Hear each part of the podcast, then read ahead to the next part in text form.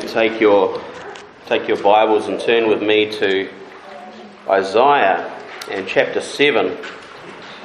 We are taking a break from our study through the book of Acts. We've been going verse by verse through the book of Acts, and it's been a, a, thrill to see the Lord's work in the early church as He exploded through His word and through the power of His Spirit as the apostles preached and were carried along, as the church exploded on the scene of the ancient world and has progressed and grown since then. The, um, the reason for the break is uh, because the book of Acts is really focusing on, on that one theme the, the growth of the church in the first century and the, the power of Christ in growing his church by his word and spirit. It's a wonderful theme and worth focusing on week by week for as long as it takes to get through it. Uh, the trouble is, um, when you do work verse by verse through a book like that, which has one major theme, that the power of that theme, the majesty of that theme, can sometimes be lost. And uh, in, in sin, we are tempted to um, water it down and not take it with the full impact that it deserves. So we're going to take a break. We've got up to chapter 19, and uh, we will come back to it, uh, Lord willing, and start with chapter 20 and the farewell address of Paul to the Ephesian elders. And uh, we may take most of this year off, uh, the book of Acts, because I've got a couple of series I'm wanting to do. So this morning I'm wanting to start a series in the book of Isaiah. And I was uh, not sure exactly what to do. Isaiah, is, as you know, is even bigger than the book of Acts. And it may be that uh, I was biting off more than I can chew. And I also was in two minds because I really wanted to look at Christ Jesus directly. Uh, I wanted to look at a gospel portion as well. And so I thought, why don't we just combine the two? And we'll look at the gospel of Christ Jesus from the perspective of the apostle uh, of the prophet Isaiah, writing fantastically 700 years before Christ comes, and yet we have so much information in the book of Isaiah about who Christ is, about his virgin birth, about his uh, divinity and his humanity, about his gospel, about his kingdom and how it would come and how it would progress about his death, his atoning death on the cross, about his resurrection, about his mission and inclusion of the Gentiles, all of these things prophesied and predicted by the prophet Isaiah 700 plus years before Christ came. And that is a mighty truth to hold in our hearts. Uh, now, that'll be probably about 10 weeks. We'll focus on that. And then I'm actually going to, after that, start working our way through the book of Romans. Okay, we won't get through all of Romans. We might do the first four chapters and then come back to the book of Acts uh, probably next year, um, Lord willing. So, uh, a lot of churches have a Vision Sunday. That was our Vision Sunday for the year, by the way. Okay, very quick and succinct. So, if you would turn to this glorious passage, uh, we are focusing on this passage because it is the, the first major mention of the Lord Jesus Christ in prophetic form. Here we have that glorious uh, verse that you will be familiar with in chapter 7 and verse 14. Therefore, the Lord Himself will give you a sign. Behold, the virgin shall conceive and bear a son, and you shall call his name Emmanuel, which means God with us. We know that because that's what Matthew says in his uh, retelling of that and his uh, communication of that. Now, that's very familiar to us because it is often read at Christmas time. It's a very common uh, passage to read and reflect on uh, at the time where we remember the Lord's coming. Uh, what is far less familiar to us is the original context in which it was spoken, in which that prophecy was first given uh, to be fulfilled 700 years later. See, we think uh, when we hear that, that uh, verse, uh, therefore the Lord himself will give you a sign, behold, the virgin shall, shall conceive and bear a son, we think of uh, Christmas time, we think of uh, you know, Christmas lights probably around the background of Joseph and Mary hearing this, uh, this message for the first time. This is the message given to, to this is on the back of the vision that Joseph had in Matthew chapter 1, and then Matthew's comment interpreting that to us. Uh, we think of uh, Santa Claus in the background, maybe, but none of that, of course, is uh, relevant nor to the not to the context of uh, the first century, and it is even more far removed from the original context of Isaiah and the situation that he faced. Uh, 700 years earlier, there was um, not so much a happy time with angels and presents and Christmas carols being sung. There was uh, strife, civil strife, and warfare uh, between uh, nations, and especially within the nation of God Himself, between Israel and Judah. Uh, this was a time of sin, it was a time of idolatry, it was a time of judgment, it was a time of war, it was a time of exile. And Isaiah is speaking into that time, giving encouragement, giving the sign, the sign of Emmanuel. And so let's turn and read together then Isaiah chapter 7. And I want to start uh, at the beginning of chapter 7 and give you a bit of a run up to the verse that we will be focusing on, the verses we'll be focusing on. So it begins, uh, Isaiah chapter 7. In the days of Ahaz, the son of Jotham, the son of Uzziah, the king of Judah. Now, I just want to make a, a, another comment on the context prior to this. The king, King Uzziah, has had a long and flourishing reign, a reign of relative peace.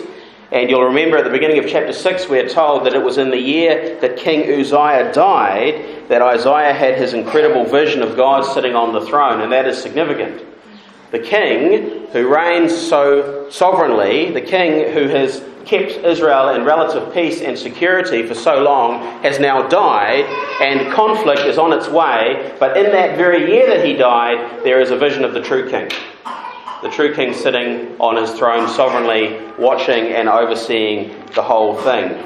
And the glorious vision of the uh, robe filling the temple, of the holy of, uh, of the uh, seraphim singing, the holy, holy, holy is the Lord of hosts and so on. That is what has just happened, and now we come back to a historical scene of Isaiah speaking to uh, the who was basically the next reigning king. There was a, a brief reign of Jotham, the, the son of Uzziah, before we come to Ahaz. But this is just setting up the scene for you. So, in the days of Ahaz, the son of Jotham, who had a short reign, uh, who was the son of Uzziah, who died king of Judah, uh, Rezin, the king of Syria, and Pekah, the son of Remaliah, the king of Israel, come up to Jerusalem to wage war against it, but could not mount an attack against it. When the house of David was told, Syria is in league with uh, Ephraim, the heart of Ahaz and the, and the heart of the people shook as trees of the forest, uh, as, the, uh, as the trees of the forest shake before the wind. And the Lord said to Isaiah, Go out and meet Ahaz, you and uh, Shear and Jashub, your son, at the end of the conduit of the upper pool of the highway of the washer's field, and say to him, Be careful, be quiet. Do not fear, and do not let your heart be faint because of these two smouldering stumps or firebrands at the fierce anger of Rezin and Syria and the son of Remaliah because Syria, with Ephraim and the son of Remaliah, has devised evil against you, saying, Let us go up against Judah and terrify it, and let us conquer it for ourselves, and let us uh, set up the son of Tabeel as king in the midst of it. Thus says the Lord God, It shall not stand, and it shall not come to pass. For the head of Syria is Damascus, and the head of Damascus is Rezin. And within 65 years, Ephraim will be shattered from being a people. And the head of Ephraim is Samaria, and the head of Samaria is the son of Remaliah. And if you are not firm in faith, you will not be firm at all. Again, the Lord spoke to Ahaz Ask a sign of the Lord your God. Let it be as deep as Sheol or high as heaven. But Ahaz said, I will not ask. I will not put the Lord to the test. And then he, that is Isaiah, said to him, Hear then, O house of David, is it too little for you to weary men that you weary my God also? Therefore, the Lord himself will give you a sign. Behold, the virgin shall conceive and bear a son, and shall call his name Emmanuel. He shall eat curds and honey when he knows how to refuse the evil and choose the good. For before the boy knows how to refuse the evil and choose the good, the land whose two kings you dread will be deserted. This is God's word. Let us pray. Father in heaven, we do give you thanks for your word. Lord, it is not always apparently clear and it is confusing at times, and there are names and places and dates and so on that uh, are needing to be studied and considered carefully. But Lord, the message of your word, of your blessed Son Jesus, the sign of your love for this world, your love for your people, the sign of Emmanuel, is clearly presented here. And Lord, I pray you give me the strength and the clarity and the, the grace I need to make that plain to your people. Lord, press it upon our hearts that you have given a sign. And that sign is sure, and that sign is Jesus Christ. Lord, we thank you in his name. Amen. So I'm going to just have four headings. If you are taking notes, we've got the context, the offer of the sign, the refusal of that sign, and then the sign itself. So, first the context, the offer, the refusal, and then the sign. So, looking at the context then, as I said, Isaiah is speaking into a context where the people of God are deeply divided. The two, uh, the two nations uh, that belong to the people of God, the northern kingdom and the southern kingdom, have been split for at least 200 years now, and the division has grown uh, in terms of animosity toward one another, and they really are coming to the head of that division, where in fact civil war is about to break out and is breaking out between the two nations. The northern kingdom uh, is larger than the southern kingdom. Israel is uh, uh, priming itself for attack. They are stronger, they are more financially um, uh, capable, they are far more wicked and far more willing to rebel against God's law and against God's people. And what's more is they've now teamed up with Syria. Okay, Syria uh, is the country surrounding the, its capital, Damascus, just up to the um, northeast uh, of Israel and they are a major power at the time. They have teamed up and now they are on the border of uh, Jerusalem, Jerusalem being on the border between the north and the south kingdom. The current king is in a tough spot. Ahaz, he is responsible for uh, looking after the city, looking after his nation, and he is in a great deal of trouble. Now, this would be okay if he was a good king, if he was a strong king, if he really believed in the sovereignty of God, if he was following God's law, he could have a great deal of faith, a great deal of trust uh, in the fact that God was going to be on his side. This is certainly not the case. This is an evil king. Ahaz, let me just give you a list of his sins. You can read about them in uh, 2 Kings 16, 2 Chronicles 28. Ahaz has essentially abandoned worship of Yahweh. He has set up idols around the land for people to worship foreign gods and the Baals. He has, in fact, even sacrificed his own children to the Baals. He has even gone to the nation of Assyria and copied their worship and copied their altar on which they sacrifice whatever it is that they do, and brought it back and put it in the temple. So he's replaced the worship of Yahweh in the temple with the worship of the Assyrian god uh, and he has done this in large part in order to get Syria, uh, Assyria on side. So you've got Israel and Syria combining against Judah, and you've got Assyria over here, the big mighty power, which, as we know through history, is going to eventually take out Syria and Israel. And uh, Ahaz is trying to have them on side. This is an act of idolatry, it is an act of abandonment of uh, covenant faithfulness to Yahweh. Uh, he is too uh, he is called to have his faith in Yahweh alone, and he has abandoned that in order to ask help from unbelieving nations with all of the strings that are attached to that. And it proves, of course, to be folly because Assyria, after they take out Syria and Israel, come all the way down and have a good go at attacking Judah itself. Okay. So Ahaz is in a very tight spot.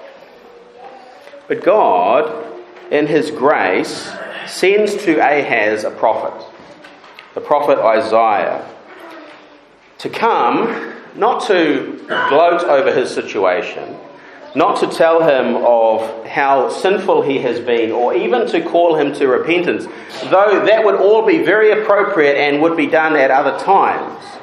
But this time, Isaiah is sent in order to give this very clear and very encouraging message to Ahaz It shall not stand, and it shall not come to pass. For the head of Syria is Damascus. The head of Syria is not Jerusalem. That's what he's saying. The head of Damascus is Rezin. Rezin is not the head of Jerusalem. That's what he's saying. And within 65 years, Ephraim uh, will be shattered from being a people. Verse 9 The head of Ephraim is Samaria, not Jerusalem. And the head of Samaria is the son of Remaliah the son of Remaliah is not the head of Jerusalem. And then this warning if you are not firm in faith, you will not be firm at all. Isaiah comes to him uh, and says this to him in verse 4. He says, Be careful, be quiet. Do not fear, do not let your heart be faint. Now, that's in some ways missing the full strength of what's being said. Uh, what Isaiah is really telling him to do is to sit down and shush. stop fussing, stop stressing, stop worrying, stop being anxious, and stop blabbering on with your generals about how you're going to align yourself with Assyria and defend this city. Be careful, be quiet, and do not fear, and do not let your heart be faint and do not let your heart be faint because of these two, and here's the mockery of God to the uh, armies that are coming against Judah. Do not fear because of these two smouldering stumps and firebrands. In other words, their fire has burned out almost. They're not blazing a flame, they're not this burning torch that's going to come and burn you. They are a smouldering stump, they are a firebrand. Do not be afraid of that fierce anger of Rezin and Syria and the son of Remaliah, because Syria, with Ephraim and the son of Remaliah, has devised evil against you. It will not stand. And he says, uh, in not many years at all, the people, uh, these two peoples, will be destroyed. Can you see the grace of God? Ahaz is not following God. Ahaz is not faithful to God. Ahaz is not repenting for his sin. He's not worshipping God. He is running to other gods, worshipping other gods. He has abandoned God. And yet, because he is the representative king and the leader of God's people, God sends the prophet with a message of grace and love and assurance that God's covenant faithfulness will prevail. I think there can be a tremendous encouragement that we can take from that. That God's grace towards you is not dependent on your record, but on his covenant faithfulness. God's grace towards you is not dependent on your record or how well you've managed to not sin or whatever it might be. His faithfulness to you is on the basis of covenant grace purchased by Christ Jesus alone. Now, it doesn't stop there. The grace of God towards Ahaz in the promise of deliverance then there is this offer, and it is an incredible offer that God makes to Ahaz. Let me just read uh, the first couple of verses of this offer. Uh, verse 10. Again, the Lord spoke to Ahaz. Now, again, this is probably the same day, the same encounter, but it might be a slightly later encounter, but it's to do with the same event. Again, the Lord spoke to Ahaz, and this is what God says, and this is incredible. Ask a sign of the Lord your God. Ask a sign of the Lord your God. Let it be as deep as Sheol or as high as heaven. In other words, ask anything of the Lord your God. Now, a sign had a purpose. God was trying to press upon Ahaz the truth of the promise. Give a sign that what I've just promised will take place, that you will be delivered from these two nations that have gathered against you, will be fulfilled. My promise will be kept. You will be saved. You will be rescued. Ask a sign of me, and I will prove it to you. Ask anything you want, in the heavens or as deep as Sheol, and I will prove to you my covenant faithfulness. Can you see the grace of God in that? Not only a promise, but I want you to know this promise is true. I want this to be pressed upon your soul that you might truly be able to take care, to be quiet, to not fear, and to not let your heart be faint. You see, here's the thing God is not simply giving commands that we cannot obey. If you have got an army surrounding you and God is saying, I just want you to not fear, it, it is quite difficult for the human heart on its own to go, okay, I won't fear. God gives the power and the capacity to fulfill what He has commanded.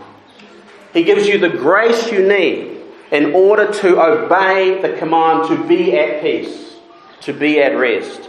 And when God commands us to be careful, to be not fearful, to be quiet, and to not let our hearts be troubled, He gives abundant sign, He gives abundant grace, He gives abundant capacity that on the basis of that we might say, Yes, it will be so. And He has indeed given us a sign, which we will be talking about in just a moment. The amazing grace of God God wants his people to not only hear the promise, but believe the promise. To not only hear the word, but believe the word. God makes, takes effort to press upon us with certainty and with confidence his plans for us. And, you know, a hundred years later, when uh, there'd be a new king on the throne and there would be another army invading the southern kingdom of Judah, and Jeremiah is the prophet uh, on the scene at the time. He gives this incredible uh, assurance to the people of God. He says, uh, This is God speaking through Jeremiah, and you know the verse well. For I know the plans I have for you, declares the Lord plans for welfare and not for evil, to give you a future and a hope. God wants his people not just to hear the promise, but to believe the promise, to know that he has a good plan for his people regardless of the physical circumstances in which his people find themselves. This, uh, this assurance and this desire for assurance carries on into the New Testament. Uh, Ephesians 3:19, that you may know the love of Christ that surpasses all knowledge. God wants his people to not only hear the promise, but to know the promise. 1 John 5 and 13, I write these things to you who believe in the Son of God, that you may know that you have eternal life. God wants you not just to hear it, but to know it, and He is willing to press that upon you. So I ask you, do you know it? Do you really know the promise of God? You've heard it. Do you believe it? Do you know it? This is an immense thing that must be now you might think to yourself, well, I'm, I sort of know it, but I haven't had a very good week. I've been very sinful. Well, let me tell you this you haven't been as sinful as Ahaz. You haven't sacrificed any of your children in the last few years. You haven't set up idols all over the nation in order to distract people from the worship of God, and yet God comes in the uh, prophecy of Isaiah and gives this phenomenal and incredible offer that he might know the promise is sure, that he might know the promise is true. It is a tremendous offer of grace. Now, he could have asked for anything. Can you imagine being in Ahaz's situation? You hear a prophet of God say this. The prophet says, Ask anything, ask a sign, anything, as high as the heavens. Oh, you, could, you could ask for Yahweh is king to be spelled out in the clouds. You could, you could ask for lightning bolts you could ask for, as deep as Sheol, you could ask for the dead to be raised. You could ask for the children that you sacrificed, who you probably miss, I think. You could ask for them to be raised to life again. Ask anything. The sign that the Lord's promise is sure. And the great tragedy of this, this moment, this sacred moment, where Ahaz is having to make a choice. The great tragedy is that he refuses to take God up on his offer. He refuses to ask for a sign.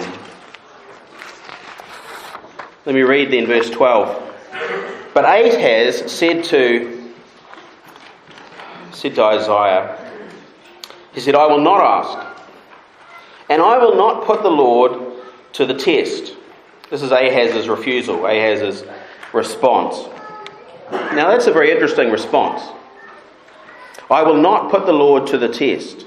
It sounds almost like he's being pious, like he's being righteous, right? Like he's, he's uh, trying to be obedient to God's command. After all, uh, Deuteronomy 6 16, you shall not put the Lord to the test. That is commanded. But here's the thing if the Lord is commanding you to ask for a sign, it's not a sin to ask for a sign. It is a sin not to ask for a sign. This is not just some crazy guy, some random guy coming up to the king and saying, Hey, why don't you ask God for a sign? This is the prophet of God, Isaiah, coming before the king, speaking with the authority of God, the very words of God, and saying, Ask of me, and make it deep, make it high. I am going to show you my covenant faithfulness. I'm going to prove it and demonstrate it to you. My covenant faithfulness.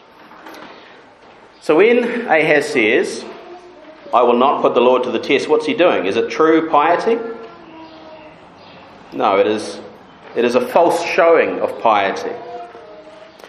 It is a act of hypocrisy. His refusal is not at all piety, it is sin and disobedience to God who is trying to demonstrate most profoundly and most plainly his covenant faithfulness.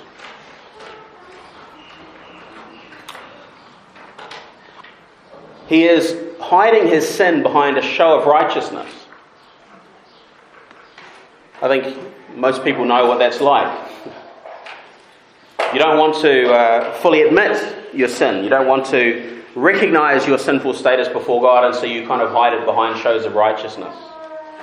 And you know what? If you want to make God weary, hypocrisy is the way to do it. Isaiah says to him, Hear then, O house of David, this is who Isaiah, uh, sorry, Ahaz is representing the house of David. Is it too little for you to weary men? And he's talking about himself, I think, the, the prophet, weary with this stupid, hypocritical response. Is it too little for you to weary men that you must weary God also? If you want to weary God, be a hypocrite. You know, if you're an open, blatant sinner, I think there is greater hope for you. Because at least if you are owning your sin, there is opportunity for repentance, right?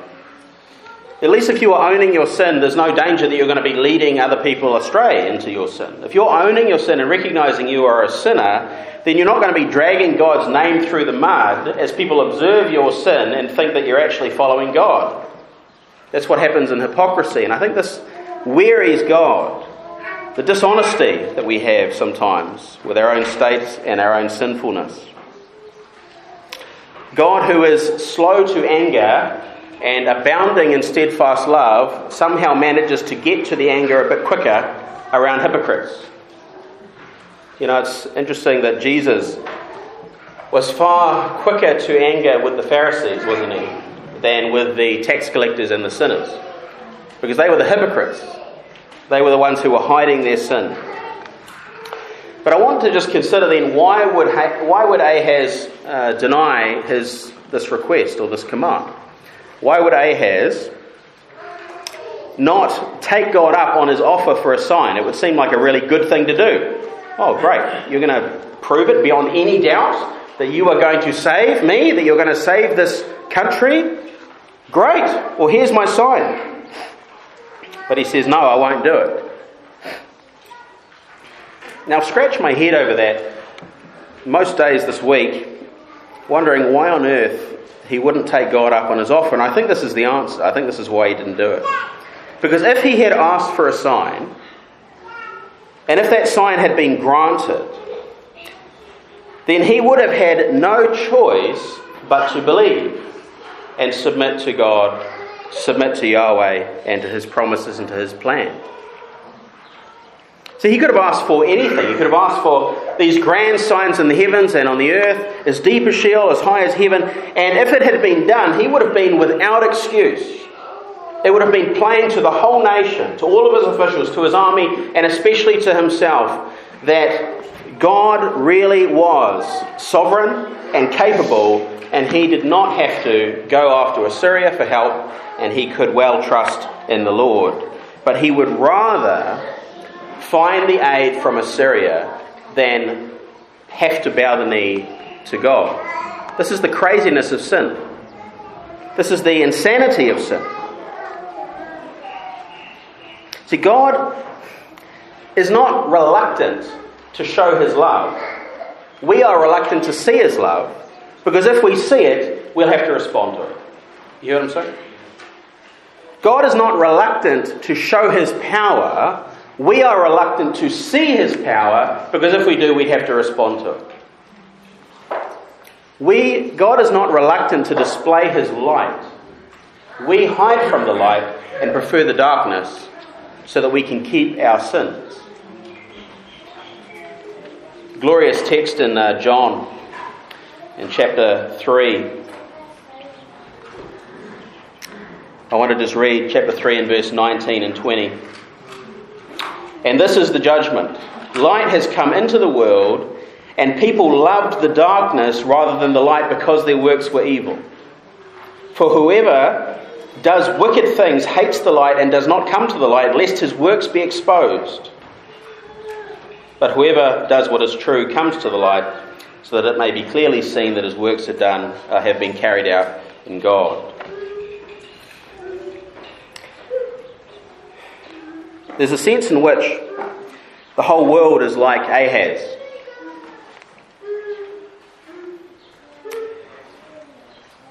God calls them to taste and see. Just taste and see that the Lord is good. They say, No, I don't want to. Because what if it tastes good? Then I'd have to come. Then I'd have to submit. Then I'd have to give up my sin. Then I'd have to bow down and worship you rather than myself.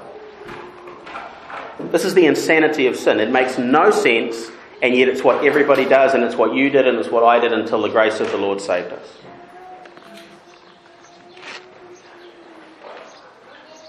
This is like a, um, it's like a patient refusing meds because they don't want to admit they're sick. It's just insane. We would rather have the sickness. We would rather have the sin. We'd rather have the self sovereignty and the self determination, even though that will destroy us. Now, at this point, and this is, this is just grace upon grace upon grace upon grace, at this point, you would think God could wash his hands of Ahaz, could set him aside, could set the whole people aside. But instead, God does something quite different. God, after promising deliverance and having it be ignored, after promising a sign, ask any sign, any sign, and having it rejected. And even God is almost accused of wrong that he asks, that he tells uh, Ahaz to ask for a sign. I'm not going to put God to the test. It's God who's asking you to do it. After doing all this, instead of giving up, washing his hands, shaking the dust off his, uh, off his feet, rather God comes to him with his own sign. This is the context for verse 14. Hear, O house of David, is it too little for you to weary men, that you must weary God also? Therefore, in response to all of your sin, all of your rejection, all of your hardness of heart, all of your stupidity, therefore the Lord Himself will give you a sign. Behold, the virgin shall conceive and bear a son, and you shall call his name Emmanuel. The sign to the sinful world that God is going to fulfill his covenant promises is Jesus Christ. The sign that God has a plan, has a purpose to redeem, to save, to rescue, no matter what armies are at the gate, no matter what coalitions of Satan may be uh, assailing against the people of God, there is a sign that is given. It is Jesus Christ. Jesus Christ is the sign of God's covenant love, God's covenant commitment, God's covenant faithfulness. And it is the sign that God is with us and not against us. Now, this is an incredible sign. An incredible sign. You know, they wouldn't have known in the time that this was first said that this was speaking about Jesus. We know a lot more about Jesus and his ministry and so on, but they would have known some things about this child, about this sign, which would have got their attention had they been watching, had they been listening. This child is obviously going to be very special. This child is going to be born of a virgin. How many children are born of virgins? Not many. This is a special child. This is a miraculous child. This is a child that will not be brought about through the works of man. This is a child who will be given a gift of grace by God Himself, a miraculous child. You know, the. Uh, this isn't in my notes, I'm just going to try and do this from memory, but there are so many instances through the Old Testament of barren women giving birth, you know, women who couldn't have children. It's because God is preparing the people for this one truth that deliverance and salvation does not come through your effort or your ability, it comes by grace and grace alone. And this is the ultimate display of that. Not only is Mary, I mean, she's not actually barren, but she's in, in some ways worse than barren. She's a virgin. She hasn't had the, the normal process required to have a baby. Not even that has happened. And she is with child. It is an immense gift of God's sovereign grace through no work or intervention of man. And that's an important point. A miraculous child, a divine child, a child who was very special would be raised in the land that is flowing with milk and honey. Notice this child, what he eats. He's going to eat curds and honey. What is the land supposed to be all about flowing with? Milk and honey. So this child will be born in this land. You're not going to be kicked out. You're not going to be driven out. This child will be born in this land. The land will not be overtaken. The land will be there when this child is born. Curds and honey were also a royal food. It was a, a special food for uh, the king's children. This would be a kingly child who would reign, who would rule. Actually, in chapter 8, we're not going to read the whole thing, but in chapter 8 and verse 8, uh, it talks about the Assyrian army coming and invading um, Judah eventually. Not taking them over completely, but they would come up to their necks, it says. So it says this in verse 8 of chapter 8. And it will, this is Assyria, it will sweep on into Judah, it will overflow and pass on, reaching even to the neck, and its uh, outspread wings will fill the breadth of your land, O Emmanuel. You see that? This child that will be born will be the owner and the keeper and the king and the sovereign over this land. In fact, there's a sense in which he is already. Assyria will come and fill the breadth of your land, O Emmanuel.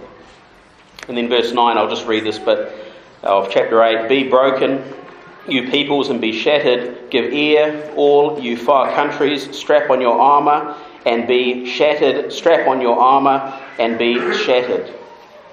Take counsel together, but it will come to nothing. Speak a word, but it will not stand. For Emmanuel, for God is with us. You see that? This child, this sign, is an immense sign. A very special child who would deliver, who would reign, who would save, who would be a sign from God. I think probably the most comforting thing is the name. The virgin will conceive and bear a son, and shall call his name Emmanuel. Now, Ahaz would not have grasped the full sense of that, uh, that name, that word, God with us. In fact, in its full sense, it literally means God has come to be with us. God is here with us. But it has another meaning, which I think is really the focal point of this prophecy that God is for us. That God is with us in the sense that He's on our team, He's on our side, that He is not against us. And this is the sign to prove that to you the sign of the virgin who will give uh, birth to a son. The sign of Emmanuel, of course, is not just a sign to Ahaz. The sign of Emmanuel is a sign to the whole people of God that God is for us, that God is with us. Given, as I said, 700 years before the sign would be fulfilled. And the sign would be fulfilled. One day an angel would come and speak to the Virgin Mary. Notice that it's not only Jesus being prophesied in this passage, but it is the Virgin Mary as well. The text doesn't just say a virgin will conceive, it says the virgin will conceive. Mary in the Old Testament. But this is uh, Luke chapter 1 and verse 30. It says, And the angel said to her, to the, to the Virgin Mary, Do not be afraid, Mary, for you have found favour with God. And behold, you will conceive in your womb and bear a son, and you shall call his name Jesus. He will be great and will be called the Son of the Most High. And the Lord God will give to him the throne of his father David, and he will reign over the house of Jacob forever, and of his kingdom there will be no end. And Mary said to the angel, How will this be, since I am a virgin? And the angel said, The angel answered her, The Holy Spirit will come upon you, the power of the Most High will overshadow you, therefore the child to be born will be called Holy, the Son of God. And Matthew adds his glorious comment, which we have read a number of times, that this is the sign the sign that God is with us. Now, I don't know if you've ever asked God for a sign to prove to you His love, to prove to you His faithfulness. This is the sort of thing that happens on TV sometimes, right? People ask for a sign, you know, show yourself to me, whatever it might be. I sort of feel like maybe reform people don't do that very often because maybe we're afraid of Deuteronomy 6, you know, don't put the Lord to the test, which is probably true. You shouldn't really ask God for a sign. Uh, but I don't know if you've ever been tempted to. I think I have been. And I can imagine many people would be.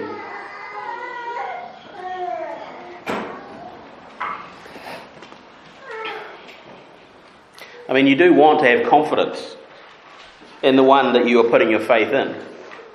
If people are making a decision to follow God, if people are making a decision to trust God, to uh, connect themselves to God, you know, in, in, the normal way of things, if you're going to connect yourself to somebody, if you're going to put your faith in somebody, you would ask for some sort of sign or you would look for some sort of evidence that this person is worth trusting and putting your faith in. But let me ask you what greater sign could God have done to prove his love and his faithfulness to you than to give you his son to live and to die for you?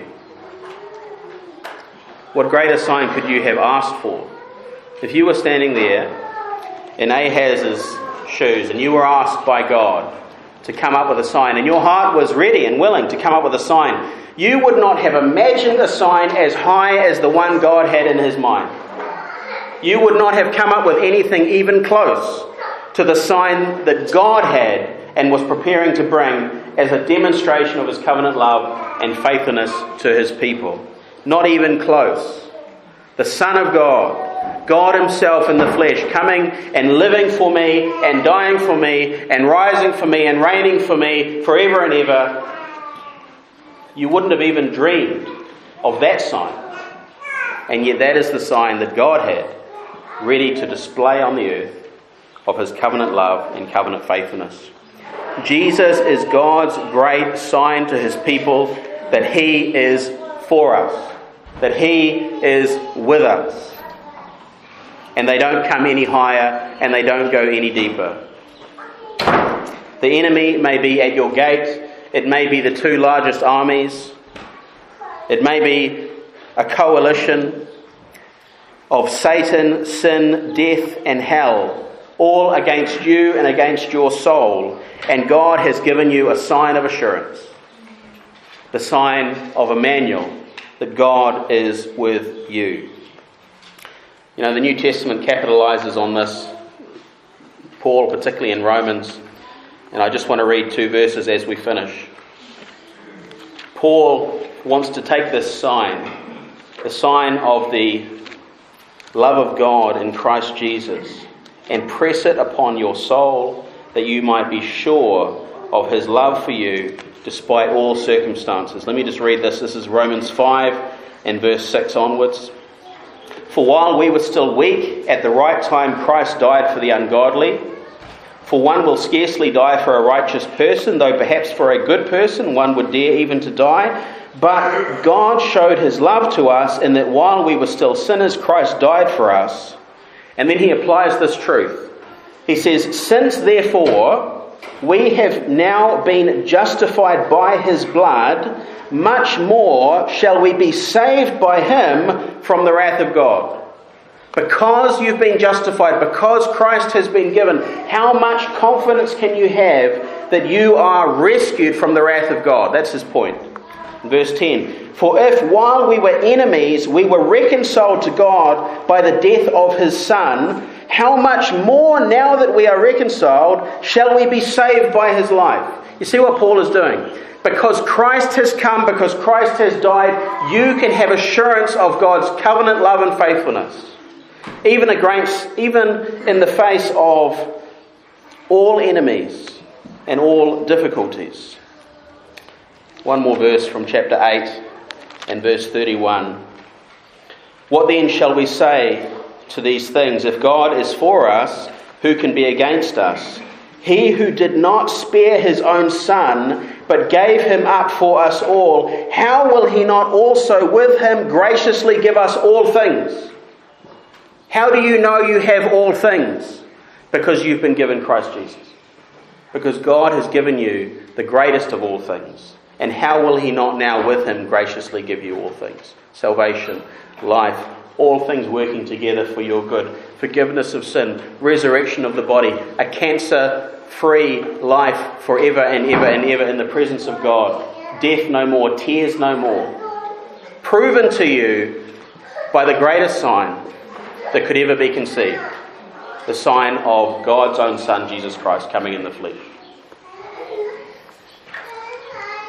May that minister to your soul. May you think about Jesus Christ as God's message to you of covenant love and faithfulness. If you would put your trust in Jesus Christ, you become part of God's covenant people and you can look to the cross and the incarnation of Jesus Christ as the evidence that no matter what enemy is at the door, your own sin, Satan, the world, hell, everything, will not prevail against you because God has granted a sign. Jesus Christ, Emmanuel. Amen. Let's pray together. Father in heaven, we do just thank you for speaking to us in the person of Jesus Christ, not only in word but in sign. The signs that he performed that demonstrated who he was and his identity and his divinity and his power, but the sign that he was in and of himself the sign of Emmanuel that God is with us, that God is for us. Lord, may we look to Him and be encouraged. May we look to Him and be careful and be quiet and be peaceful and be without fear and without our hearts being troubled, though the enemy be at the gate. Lord, may we be these things because of Him and for His sake. In Jesus' name we pray. Amen.